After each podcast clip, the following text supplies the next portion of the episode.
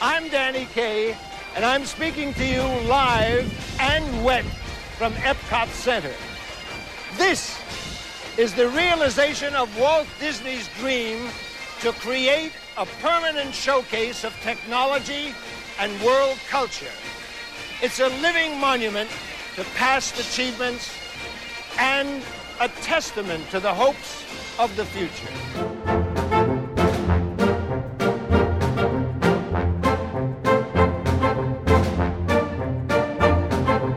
Welcome to Disney Deciphered, a podcast helping you save money, time, and stress as you plan your Disney vacation. On today's episode, we say happy birthday to Epcot and celebrate Epcot's 40th birthday. Find old episodes of this podcast at DisneyDeciphered.com, Apple Podcasts, or anywhere you find podcasts.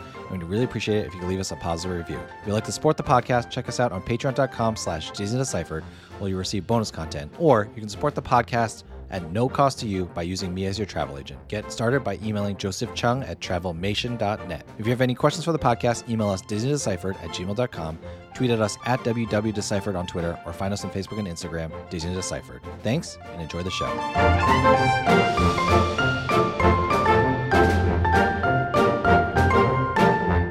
Hi, I'm Joe from As the Joe Flies. And I'm Leslie from Trips with Tykes. And welcome back to Disney Deciphered. So, Leslie and I have had a very busy fall, and uh, we've been forgetting things. And one thing we forgot, Leslie, was the 40th birthday over the hill, as they say, of our favorite park, Epcot. So, please uh, remind the listeners what we forgot. When did Epcot open? Epcot opened on October 1st, 1982. So I was three years old, and you're younger than I am. So maybe two for you. but yes, uh, born in 1980. So, yes, two years old exactly. Well, Right. actually, I wasn't two yet because December, baby. youngin. All right. Well, it was during our lifetime. So that dates us as over the hill as well. But yes, a grand time in all of its 1980s fabulous Epcot debuted. Yes. So uh, we have said many times on this podcast that Epcot is our favorite park. So, in honor of the 40th anniversary, we are going to take a little look back at Epcot today. Uh, we're each going to share three things about Epcot that we miss, and then two memories that we have at Epcot. And then uh, we're going to look forward to one thing each about what's coming to Epcot. Uh, Before we get to that, we wanted to start by thanking our newest patron, Michaela A.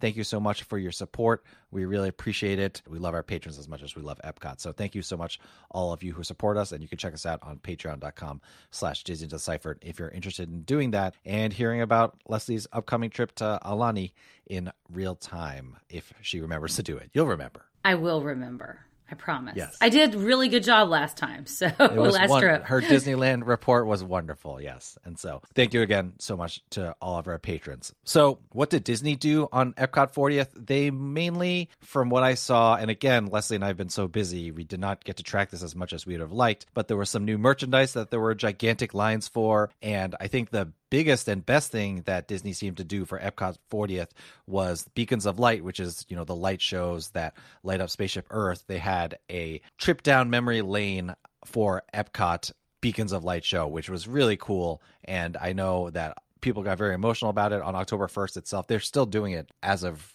when we are recording right now, but on October 1st, there were a lot of Epcot fans there just watching. And uh, of course, you know, Disney had just had the Hurricane Ian come through the week before, but I guess Epcot was ready for October 1st for that Beacons of Light celebration, which looked pretty cool. I don't know if you got to check it out. no, I didn't, but uh, definitely on the next YouTube break I have, I'm going to go give it a watch. Yeah, as we mentioned, we're over the hill, so we don't watch YouTube as much as uh, some of the younger people that might be listening to this.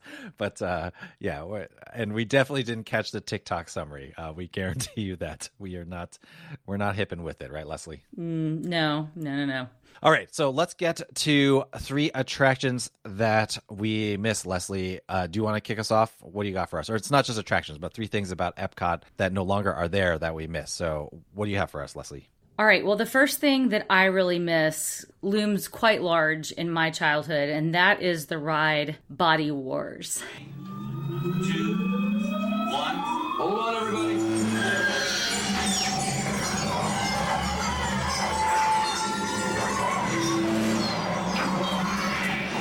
Control, this is Bravo 229. We're under the skin. Everything looks fine. Roger. Folks, directly in front of us is a group of white blood cells on their way to destroy the splinter. It was in the Wonders of Life Pavilion, and it essentially is Star Tours, but instead of going into a galaxy uh, far, far away, you go into the human body, and the sort of premise is you're going to rescue a scientist who's gone in to look at the white blood cells um, attacking a splinter in your skin. And things, of course, go awry, and you end up through all different parts of the body. And I mean, I remember when that ride debuted. That's sort of one of my earliest memories. I believe it was 1989.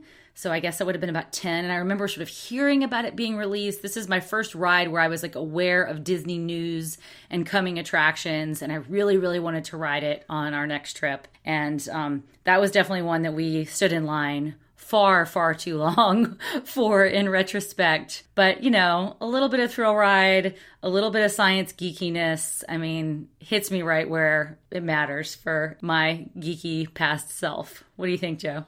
Past self. What are you talking about? Okay. Past and present. Past and True. present.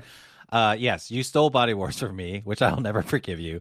Um, but yeah, I really love Body Wars as well. Uh, it did finally close on January 1st, 2007. Sadly, what I remember for Body Wars, I mean, two things. Like, whenever I get a splinter, still to this day, I remind myself, don't worry, my body's taking care of it. So that's the first thing about Body Wars that I think about. And then the second thing is, as you were talking, actually, I don't remember this, but as you were talking, it reminded me there's that scene where you are in the heart, like in the ventricles of the heart, and that was always like very thrilling and fun for me and you know if you can imagine what star tours was like imagine what you're like during the beating rhythm of the heart you know with the pauses and stuff like that and that was always really awesome on body war so really appreciated that attraction and the, and the wonders of life pavilion in general yeah, definitely. We would spend a lot of time in there. I remember on our family vacations, we'd often go with cousins and extended family, and we'd you know, let the grandkids all run around in Rome and explore the different learning ex- exhibits of that pavilion. It was great. It was a win-win. My my grandfather who took us on some of these vacations was a pediatrician, so totally right up our family's alley. Yeah, you know, while I was taking a trip down memory lane and looking back at Epcot in the past, I did realize that I feel like even though we love it and the nerds in us love it, I just don't know if the Wonders of Life Pavilion could still play uh, for kids these days. I mean, like we were joking about YouTube and TikTok before, but kids' attention spans are just so much shorter. I just don't know if that is something that would still appeal to kids. And I, I hate to say that, but I, I just feel like this is the reality that we live in now. Yeah, yikes. It probably is. I mean, although there were lots of little things that were kind of play areas like you might find at a children's museum. So maybe some kids would still be able to enjoy. I hope yeah. so. Yeah, and I bring this up because I do feel like the Wonders of Life Pavilion, even though it kind of closed before a lot of other things, is actually it would have been more timeless than say Ellen's Energy Adventure or Universe of Energy or uh, you know Horizons, which is is my first thing that I'm going to put on my list. Horizons 1 is now departing. Our final destination today, the 21st century. Hey, that's some destination. My wife's right. Wait till you see the new towns of tomorrow. Desert farms and floating cities, even colonies in space. So, Horizons was an attraction. Um, the theme of the attraction was if you can dream it, you can do it. It was just taking a look into the future and I watched a ride through of it. There are still just some memories I have of the attraction. Really great animatronics and you know, you visit a, a, look at agriculture in the future. You visit a sea base. You go into outer space, um, and I really enjoy the attraction. But it is super long. It's like over 15 minutes long.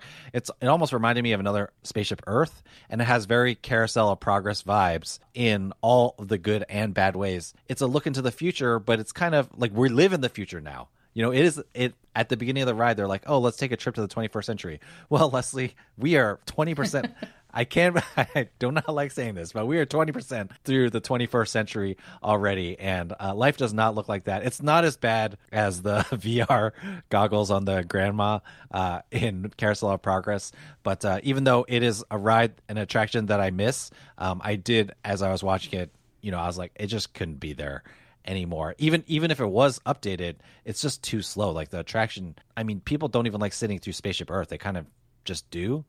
But um, you know, it, it'd be really tough to have a lot of people sit through Horizons these days, and that is with full understanding that it's not like Mission Space is that great of a replacement, which is what's there now. Yeah, I barely remember Horizons. I have, you know, glimpses of it. I need to go watch the ride through video and and I'm sure a lot of it will come flooding back to me. It's very I, it's very grainy, I promise you. I'm sure it is. I'm sure it is. So that's just one that doesn't stand out in my mind, I guess. Definitely another one to go put on the YouTube list. Yeah, so at the very end, you get to choose, and similar to what they ended up doing with Spaceship Earth now, you kind of get to choose which path you take back to society or whatever. I think you're, I think they're actual time machines. I can't remember exactly. Don't kill us, people who know their Epcot history better than us. Um, and I do remember riding the attraction multiple times to try the different paths. So really did enjoy that attraction. Miss it, but like the Wonders of Life Pavilion and other pavilions, I just kind of understand how it cannot exist in 2022 and justify um, its existence. You know, for the Disney fans, it's great, but for the new Disney fans, I just don't think it'll work out. Um, and what I was saying before I started talking about Horizons is I do think Wonders of Life Pavilion, ironically, is probably the pavilion that is the most timeless because, you know, Spaceship Earth, of course, the big joke is the pinnacle of technology is like the first Apple computer. So, you know, the experimental prototype community of tomorrow, like we're living in tomorrow. And I think that's why Epcot has had some identity crises uh, over the last couple decades or so. Yeah, that's totally fair. And in that same vein, I guess my, my next pick is indeed the universe of energy, also known as Ellen's Energy Adventure later in its run. I mean, there were things about the the world of energy that were developing so rapidly, like everything in technology, that it was hard to fully keep it up to date.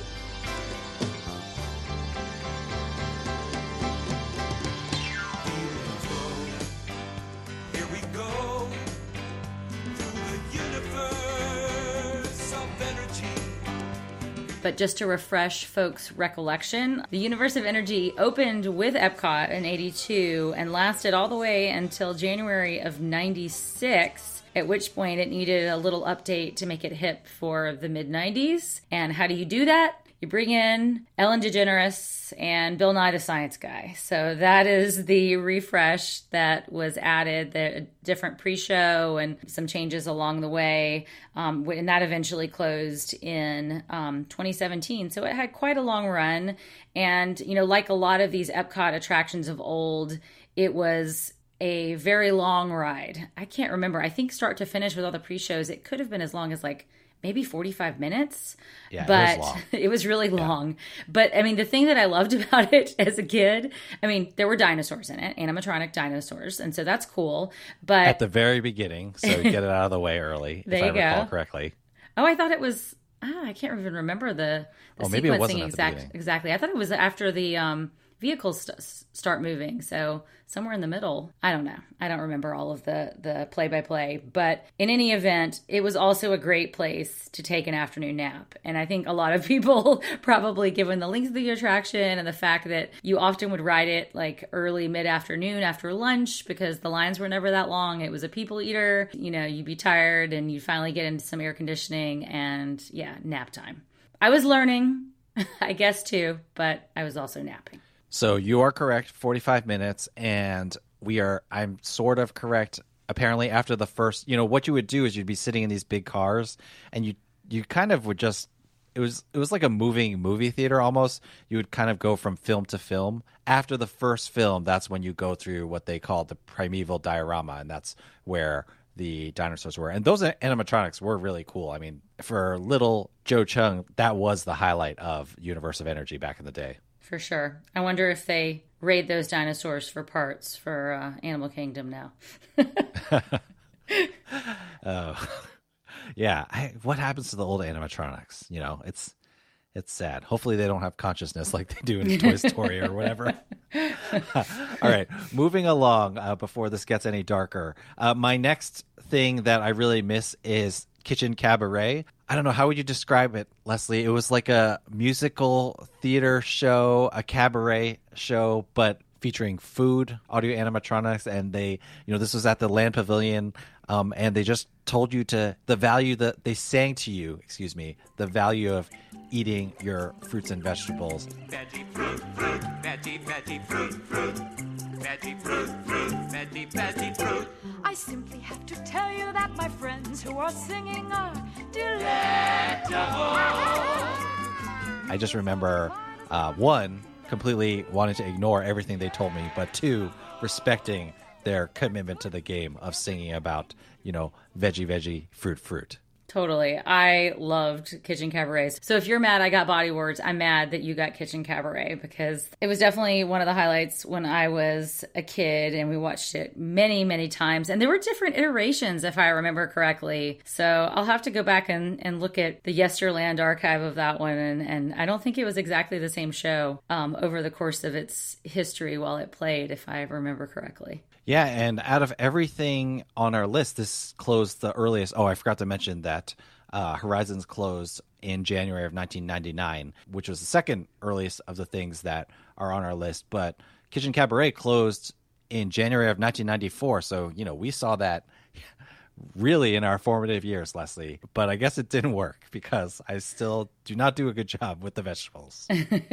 Mm, not so much either. But I will let folks know if you loved Kitchen Kabaret, it still kind of lives on in a copycat attraction at a theme park near me. Um, Gilroy Gardens, a really small local theme park in um, Gilroy, California, that's just south of San Jose, has audio animatronic vegetables in a variety show on one of their stages. I mean, it's clearly a ripoff of Kitchen Kabaret, but I mean, I guess it's all like, fair in love and theme parks because Gilroy Gardens um, is a park themed around agriculture, so it fits the the big homegrown vegetable in Gilroy is I don't know if it's a vegetable or a spice. It's garlic. So it makes sense that they have a variety of different vegetables and fruits in their theme park. So, anyway, the first time I saw it, I was like, I can't believe it.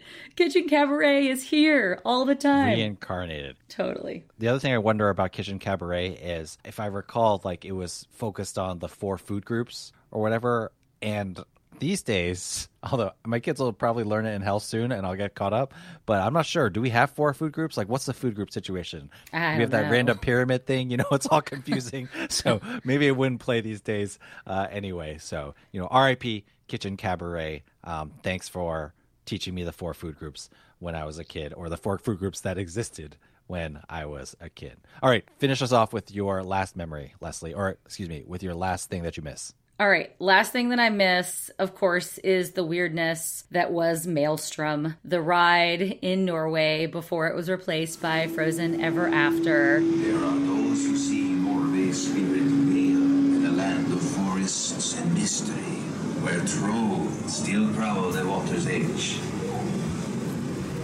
you know, a lot of the things that I love about the ride still live on. You know, the, the ride track is still the same in Frozen Ever After. You're in this Viking ship and um, it goes forwards and backwards. And so you still have that core element um, that's there. But the ride itself, when it was Maelstrom, was just everything that was weird Epcot, right? You have the fairy tale history of Norway, you have trolls and all of that and part of the ride, but then you have Norway, um, modern Norway, sort of wanting to sell itself with, um, you know, its oil rigs and its, um, you know, modern way of life. I mean, this was, there was a great episode of the Disney Dish podcast within the last couple of months where they talk about Maelstrom and the, the dance that was done with the Norway tourism industry as part of getting that made and making people happy. So it was really fascinating. But yeah, Maelstrom was just a great ride because it blended all these things together. And then it ended with a forced video. You got off the ride, had to go into a theater and watch a five minute promotional video of Norway, which was fine the first time. It was educational. But if you were like me and rode the attraction, you know, dozens of times, you know, multiple times in a single trip, you didn't always want to watch the video and it wasn't, you weren't necessarily able to escape from it. They need that back, though. You know, I haven't once ridden Frozen Ever After and thought to myself, I need to go visit Norway. So um, maybe maybe they need to re up their tourism budget there. Yeah, you know, the funny thing about Maelstrom is in my head, I remember it being a super short ride, but I never feel that way with Frozen Ever After. So I don't know if that was just like my childhood memory playing tricks with me or whatever. But I always, in my mind, thought of Maelstrom as a super short ride. But you know, Frozen Ever After is, you know, of decent length. So For sure, for sure. don't miss it as much as you do. Okay, so my final thing is uh, not an attraction, and I guess shout out to Captain EO. You know, I know Epcot fans really love that, but that's not going to make our list. Sorry, um, that was the Michael Jackson 3D show. I, I thought it was fine, but it, it just was never, you know. And also shout out, I do miss the original Imagination, but I felt like that is an attraction that like everyone who loves Epcot says they missed. So, you know, we'll give honorable mention to those two. But the last thing that I really miss is I liked in- Illuminations. I enjoyed Illuminations. And um, if you've listened to this podcast, you know I enjoy nighttime spectaculars. But people were like genuinely tearing up during the Beacons of Light celebration last week when they played We Go On, which is the last song uh, in Illuminations. And I like that song. But the song that I really miss and I want to give a shout out to is called Promise. And that is the song that they play after Illuminations is over. You know, if you can imagine it, Leslie, when Illuminations is over, they light all the torches around the World Showcase and they're playing this song Promise um, as people are walking out. And I really do miss that. I, you know, I thought that was a nice, that, that was really nice walkout music for Epcot. Uh, really always felt like it ended the day nicely um, to be hearing that. So I really miss that music. And Illuminations, of course, just closed in September of 2019 and has been replaced by Harmonious um, permanently? Question mark. we'll get to that. Semi semi permanently, of course. So, well, yeah, I don't I don't really remember um, much about Illuminations. I just didn't watch nighttime spectaculars but but music really does loom large i think in a lot of people's memories of epcot. I mean certain songs and you know hearing them today they definitely are of an era. And you know like we said that 1980s fabulousness that we all love about epcot.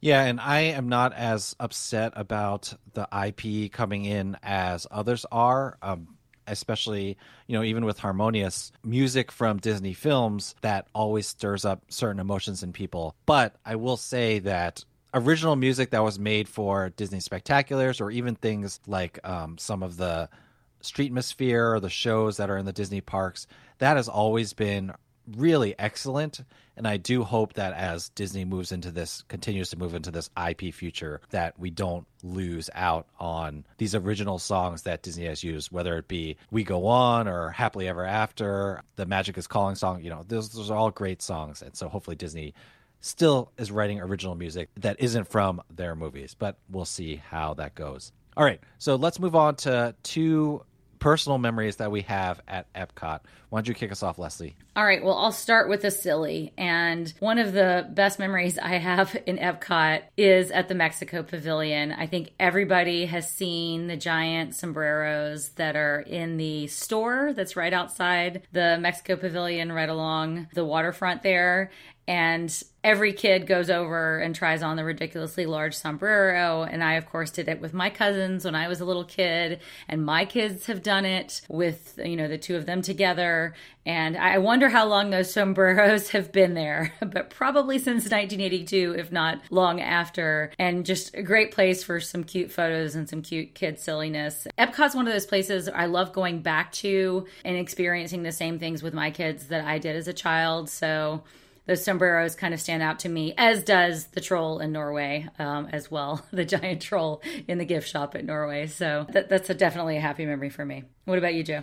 Excellent. Uh, my first memory is actually pretty recent from four or five years ago. I was down for a you know teaching professional development conference with maybe 10 of my coworkers and i convinced my boss um, like we were using a grant to go down there and i convinced him to use some of that grant money to get us after 5 p.m tickets for epcot for um, team bonding or whatever. And it was a great night overall but i think my favorite moment and i guess this isn't epcot specific but it's a memory that i have at epcot is that i got everyone a fast pass Uh, which is what that was at the time. But we all got fast passes onto Soarin', and we, you know, we took up an entire row uh, to ourselves. And just my coworkers' reactions, you know, who had most of them had never been to Disney World, most of them will probably never go again. Their reactions to the Disney magic of, uh, you know, and Soarin' is just such a wonderful attraction. I think they they just had no idea what they were walking themselves into,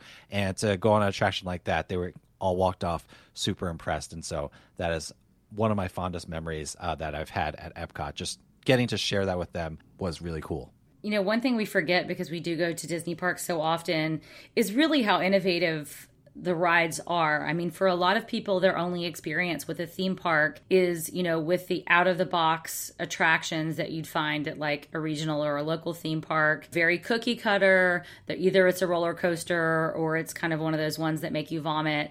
And then when you see, see something like Soarin', you realize that a next level is possible. So that's a really cool, really cool memory, Joe it was really cool. And then the other memory that from that trip that I always laugh about, Leslie, is if you can imagine 10 educators from public schools in Boston, mostly left leaning, riding Spaceship Earth, and some of the comments they had after that attraction on which version of history was being told. It was pretty funny. it's and, uh, uh, yeah, like Mystery Science Theater, but yeah, I, awesome. Yeah, someone someone the was commentary. like, "So black people didn't exist until the '70s." It's always a comment that I, I laughed at. And, uh, you know, of course, he- hello, there's Egypt at the beginning, but yeah, I mean, it, it's pretty funny to. Uh, it was a pretty funny experience, and you know, we had been drinking as well, so it was a lot of fun. Of course, of course. All right. Well, my second memory is um, not quite as silly. It's just a little more special to me. You know, I don't remember exactly what trip this happened on or exactly how old I was, but um, I've said before, you know, World Showcase really left a deep impression on me, made me want to travel, inspired me to travel. So I remember looking at World Showcase, and it was probably one of the first times I had seen it and and seeing all the countries and, and gazing across the water and seeing all the pavilions and making a promise to myself that I'm going to go to all of those places someday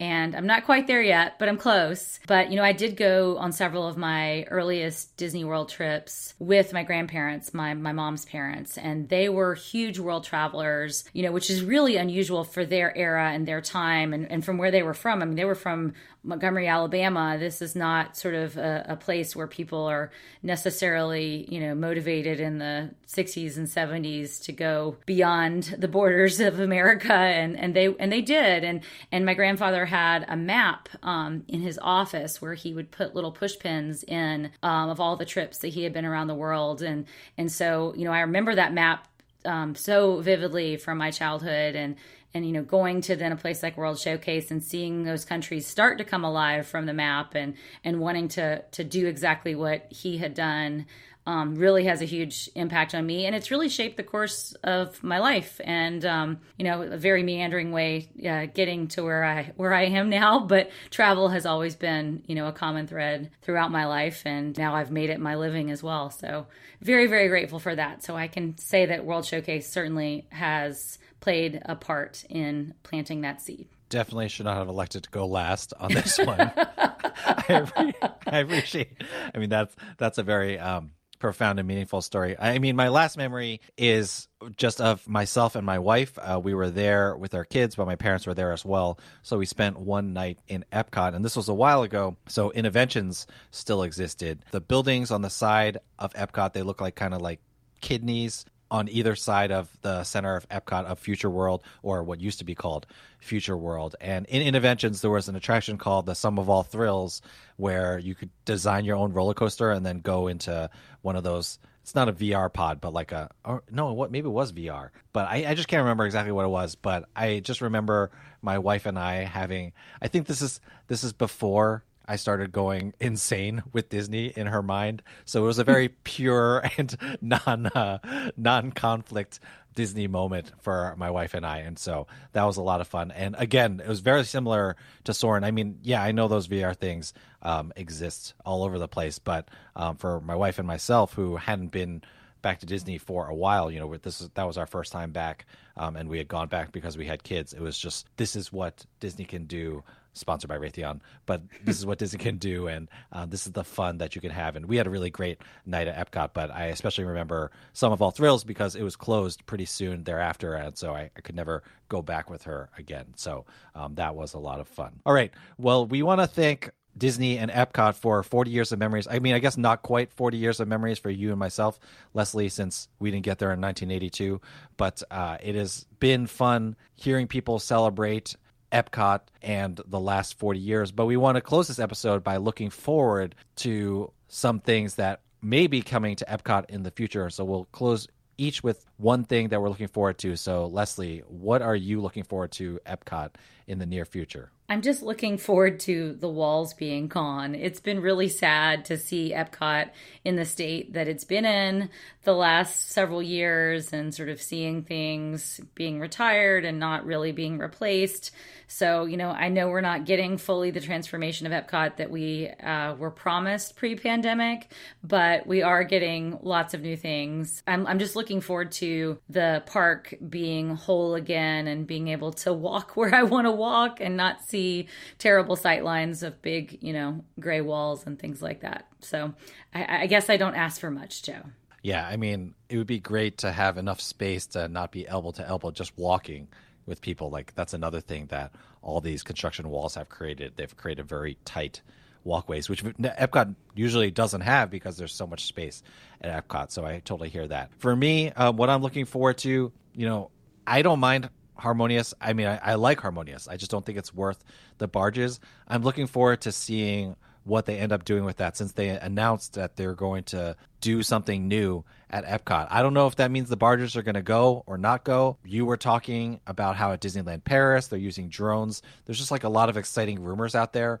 Um, and so if Harmonious is going to go, I'm really excited to see what they can bring in its place. We probably won't see it for a couple years, but I think that'll be pretty awesome to see something new. Um, and a corollary is I'm very excited to hear if they get rid of the barges like what are they going to do with them? Sink them in the ocean? Uh, leave them you know in the swamp somewhere so people can see? You know there's a lot of options. So what are you going to do with those barges disney? We'll find out. Fair question all right joe. Well let's close out this episode of epcot 40 with our traditional disney do or don't. What do you have for us? Yeah, so I think my Disney do is if you have found yourself becoming more and more of a Disney fan, and if you've here at the end of this episode, you probably are more of a Disney fan just because, you know, we're not talking about planning like we normally would, but Epcot doesn't turn 40 every day.